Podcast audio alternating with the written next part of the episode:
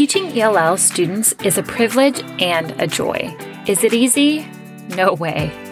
But with the right support, you can feel empowered to tackle each day with ease and confidence. I'm your host, Beth Vaucher, founder of Inspiring Young Learners. With over 10 years of teaching both nationally and internationally, I know what it takes to ensure that your ELL students have what they need to thrive today, tomorrow, and for life. I'm on a mission to empower you to equip your English language learners. Welcome to Equipping ELLs. Let's get to today's episode. Welcome to another episode of the Equipping ELLs podcast. We are in full swing of 2024, and I really hope that you listened to the first episode of this year where I challenged you with becoming an advocate and using that as your one word this year to fuel what you are doing. And I love, love, love hearing different ways that you have taken on that word, taken on that identity, and you've been advocating for yourself. You've been advocating for your students and you're already seeing changes happen. Just last night, I was in a training that we had inside equipping ELLs and one of our members was sharing how she advocated for herself because she had over 100 students and was working part time. That is just not acceptable. She can't do that. And so she stood up for herself. She was able to lower her caseload where she's only focusing on newcomers. And that has helped to alleviate a lot of her stresses because now she can use the newcomer materials with all the groups that she's working with instead of working with mixed level groups. And so she was just sharing how helpful it's been, how excited she is to have really stood up for herself and for her students. And now that she's, you know, has seen some change already happening. So keep advocating and share. I'd love to hear what are the things that you are advocating for and see how we can come around and support you. Maybe with future podcast episodes, or maybe if you even want to come on and be a guest and share about some of the things that you're advocating for. I would absolutely love that. So don't hesitate to reach out and let me know. Right now, we are in a series on supporting bilingual learners and really promoting bilingualism because that is our goal as teachers of ESL. And you might be thinking, well, yes, my goal though, my job is to teach them English. I understand that and I agree with that. But our goal is for them to become bilingual. We want to continue as we're teaching them English to support and to encourage their native language to be continued to be spoken, to grow in their native language, for that to be that cultural piece to be preserved. I have seen so many students or even just people, you know, peers my age who spoke another language in the house and really, when they entered the US, their parents said, no more. We're not, we're speaking only English. Or, you know, the students felt that at, at school that they only could speak English. And so when they came home, they didn't want to keep their native language. They want to speak in that native language. And now they're 30, 40 and unable to speak that second language. They, they've lost their native language completely. And so we do not want to do that to our students. So the next few episodes, we're going to be walking through what is bilingualism? How do we support our students, even if you don't speak their native language? There are still so many ways that you can promote bilingualism. And today I want to talk about just some really beautiful ways and embracing the richness of your bilingual students and what they bring into your classroom and what they bring into our classrooms. Because what they bring, there are so many incredible qualities and characteristics and gifts because of being bilingual. And it's really a huge blessing to all of us to have students in our classrooms that speak multiple languages, that have different backgrounds. And that's what we're going to get into today. Because I know if you have not gone and learned another language, and that's okay, that was me for a long time. And so, you know, it's really hard to understand or to see, um, the inside and some of those strengths that maybe if you have learned another language, you know, oh yeah, that's absolutely what's happening inside my brain as I'm switching between two languages. If you don't have that experience and background, it might be harder to appreciate it. And so this is part of that advocating is educating and saying, okay, what are the strengths of bilingualism? Why is this important? Why should we be advocating for that? And so that's what these next few episodes are going to be all about. So I want you to begin by taking just a minute with me. Okay. I want you to picture your classroom and the group of students that you are currently working with. I want you to think about where your students have traveled from to arrive in your classroom. I want you to think about the stories they have to share about what they've experienced so far, even sometimes at a very young age. I want you to think about what their home life is like. I want you to use your senses. As they walk through the front door, what language is being spoken? Who's around them when they're at home? What smells are coming from the kitchen? Now, when you have that picture in your head, I want you to think of your role in this. And I want you to see what an incredible privilege it is to get to be their teacher. That those students are in your classroom for a purpose, for a reason, and for a time. It might be a short time, or you might build relationships that last forever. But the opportunity you have to educate and impact the global community right in your neighborhood is something that we do not want to squander. It's a privilege. In all my years of experience and over the years, what I've really come to see is this that our role is not just to teach our students English, but our role is to help our students become bilingual. That is what's going to set them up for success in the future. That is what's going to preserve their cultural identity. And you might be thinking, why is this important that we don't just focus on learning English? Because bilingualism brings in some very important characteristics into our classrooms that don't just impact our bilingual students, but it impacts all of us. And I promise it makes us all better people. Now, before I dive into this list of five incredible qualities that bilingual students bring into the classroom, I want to make this clear because I know a lot of you have a lot on your plates. And I don't want you to take away from this and go, one more thing to do. Now I need to translate everything. Now I need to learn, you know, Spanish and so that I can communicate with them and I can promote bilingualism. Now I need to do this, this, this. That's not what I want you to take away from this. There's a lot you can do without even having to speak their native language. We're going to get into that in a future episode, but I want you to hear me. It's not about you doing more or having to translate everything or having to speak in the, another language all day. Your job is to teach them English, but you can still support and nurture that bilingual model because it really matters. Now, let's dive into five incredible qualities that bilingual students bring into our classrooms. Because, like I said, it doesn't just impact our bilingual students, it impacts all of us for the good.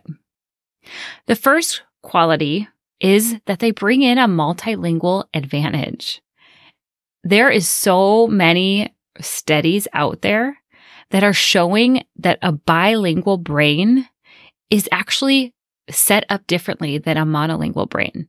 That the left and right sides of the brain have this piece that is so strong that's connecting the two, unlike a monolingual brain. Now, I'm speaking from having a monolingual brain. So this is something that if you are not bilingual, it's nothing against you or it's nothing to make you feel bad. I've been there. I'm that. I wasn't bilingual from birth. I now can speak another language, but it's taken a long time and I still have a long ways to go. So I don't want you to take it that way. I really want you to see the incredible qualities that those students have. And so their brains actually are set up differently, especially with those students who learn another language before they're five years old. After it really becomes more of a second language so that that strength between the left and the right hemispheres are not the same setup as those who learn before they're 5 years old. But there have been so many studies that have found that multilingual students, students who are bilingual, they're better at multitasking, they have improved problem solving skills, they just have a different cognitive makeup. Now think, how often do we share this with our bilingual students? How often do we encourage this and show them, hey, your brain actually has an incredible makeup that allows you to, you know, take on things differently, approach things differently. You're able to persevere and have problem solving skills differently. And that skill is a way that they can help to show how that works with other students in the class and how they can just approach something differently. Now, next week's episode, we're going to get more in depth on the bilingual brain because as I've done research on that, It is so fascinating, and I can't wait for you to hear that. So, if you're interested about the bilingual brain, that's going to come next week. But they really do have a multilingual advantage of, of just operating in those two languages, of moving back and forth between two cultures of really having an understanding as they approach a situation and reading, you know, body cues and cultural nuances and understanding how they fit into that. There's so much that's happening in the brain as they operate in those languages. So they definitely have some incredible brain skills that they're bringing into our classrooms. The quality number two is that they are a reflection of the real world. Now, I've shared this before. I grew up in the suburbs of Chicago and we did have, you know, large populations of people from all around the world. If you've been to Chicago, you've probably been to many different pockets of, you know, different cultures and countries right in Chicago area. But where I grew up, we did have different diverse students in our schools, but they really separated the classes. We had our monolingual classroom and we had our bilingual program. And so there was very little interaction between the two. And so I grew up not really understanding other cultures and, and hearing other languages. I just knew that there was another class of students who spoke Spanish and we really had no connection with them. What a disservice to us to not have that interaction, to not from a young age learn and become interested in other students' culture and their identity and their background and their language. And so we really want to celebrate this that your classroom, the cultural diversity in your classroom is a reflection of the real world. When we look at current migration statistics, we are seeing that more than ever, people are moving around the world and the US has the highest number of people entering the US. And then Europe is second. We have also doubled this since 2000. So according to the UN, International Organization for Migration, in 2020, they share that 281 million people were international migrants, meaning that 3.6% of the world's people lived outside their country of that birth year. And then we can break it down and we can see even further how different countries are impacted by the movements of different people groups.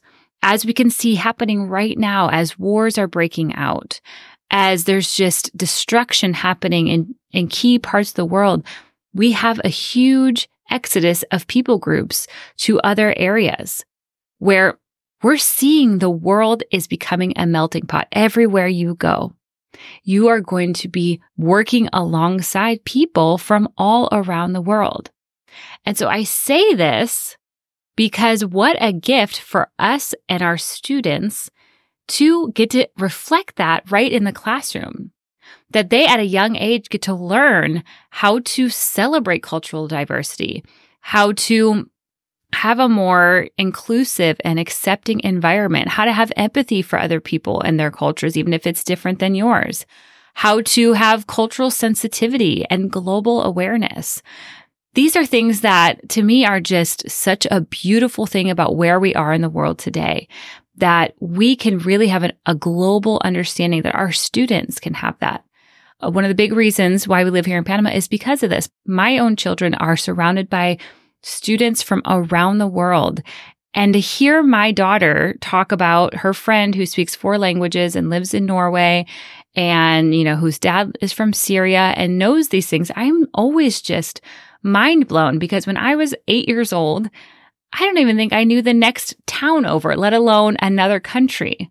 And so to just see the shift that's happening with our children these days and our students who are growing up in such a global world and the beauty that our classrooms reflect that. And we get to have that as an opportunity to teach and support and model what cultural sensitivity looks like right in our classrooms.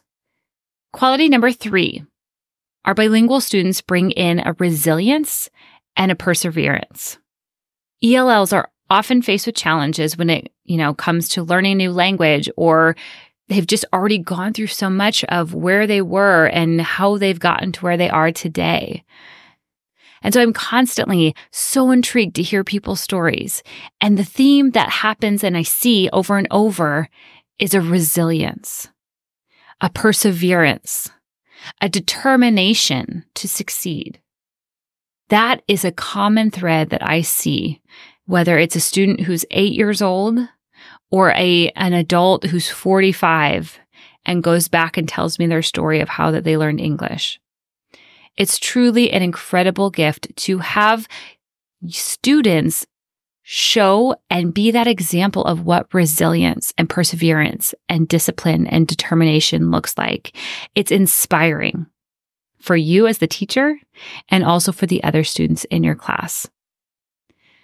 And so that's something that we hope that when our other students are able to witness their peers and their ELL's resilience, that it can motivate them to also overcome obstacles and to persevere in their own academic pursuits. As they see this newcomer enter without any English and they start to see them pick it up. I, I remember so many times when my other students who already spoke English or that was their first language, and they would just get so excited for that newcomer. They'd say, wow, did you just hear Giancarlo? He just used that word in a sentence. He just he just told me a whole sentence. He just asked me a question. And they celebrate the success and they see these students not give up. They see these students overcome. And it does something to all the students in the classroom. And it really helps to create a supportive classroom environment that values effort and determination. And that's what we want for all of our students. That is such a skill that all of us need to learn in the days that we're living in of how to persevere, how to have resilience. Quality number four is that our bilingual students bring in enhanced communication skills. And I think sometimes we overlook this because, you know, we think our native speakers can communicate pretty well or pretty clearly. But even recently, I've been talking with my daughters and hearing like they'll use a word in the past tense incorrectly or they'll they'll just say something and I'm like, "Wow, I would think that you would know that because we speak English at home." But it just is a reminder that when our ELLs hone in on those skills, they work on those grammar skills that sometimes we overlook with our monolingual students. We realize, you know what? They need that support too. They need those academic language stems, stems so that they can work on expanding their vocabulary, and expanding the way that they respond in an academic setting. And so when we have that example from our ELLs as they show us how to actively listen, how to interpret spoken language, how to repeat and use, um, you know, what they're hearing and using the pronunciation as a guide for how they respond. Those things are huge lessons for all of us to learn. It also, when they can, you know, listen in and really attune to you, it enhances classroom discussions. And a lot of times I found that my ELL students aren't afraid to ask for clarification or to say, you know, can you go slower or can you, I don't understand. And that's a huge skill for all of us to learn. We want all of our students to be able to feel comfortable enough to say, I don't understand. Can you repeat that again? And so that what a cool and incredible example that our ELL students bring in by just their honing in on those communication skills and really setting the example for the other students in the class. And then quality number five is their global perspective. So this kind of goes with our classrooms are a reflection of the world. And so again, what a gift that we're giving all of our children these days, all of our students, all of our high school students, that they get to work alongside students from around the world who might have a very different perspective or experience from other students.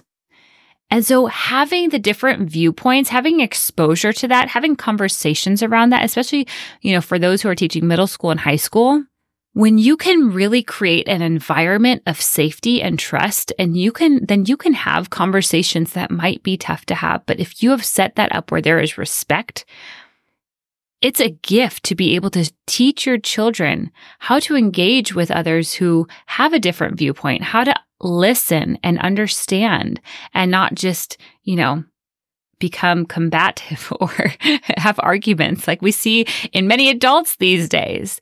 We have this opportunity to teach our students something different about how they engage with this global perspective, how people bring their perspective into a situation. And someone's background might be very different than another student's background, and that's going to shape their perspective on a topic. And so when we get to have those conversations in our class, we get to really foster an incredible global citizenship and empathy among all students. We help our students see that there are different perspectives to life, that different experiences happen in each student's life.